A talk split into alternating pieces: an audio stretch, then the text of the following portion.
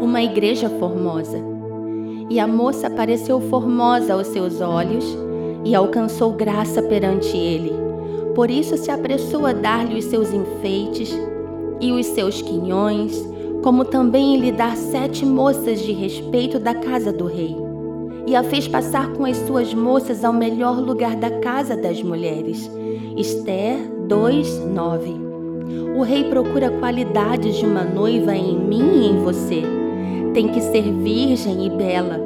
Uma igreja pura que não se contamina e nem se prostitui.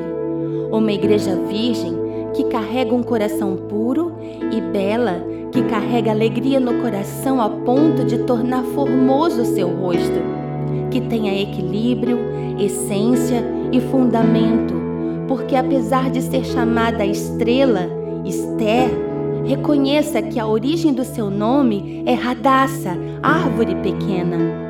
Regai era o responsável pela apresentação da noiva. Era o responsável pela apresentação de Esther ao rei. E assim é o Espírito Santo. Ele é responsável pela sua apresentação diante do rei.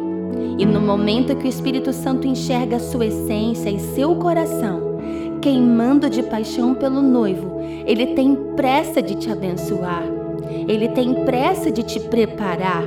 Regai se apressou e separou sete moças de respeito para cuidar de Esther. E assim acontece comigo e com você.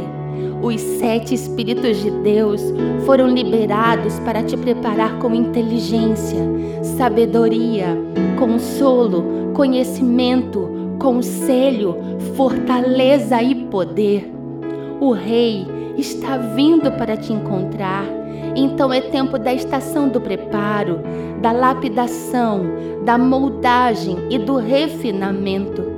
Deixe o Espírito de Deus te forjar para que você manifeste um coração incendiado e uma essência intensa, ao ponto do rei se apaixonar ao receber tua intercessão e estender o cetro de governo em seu favor.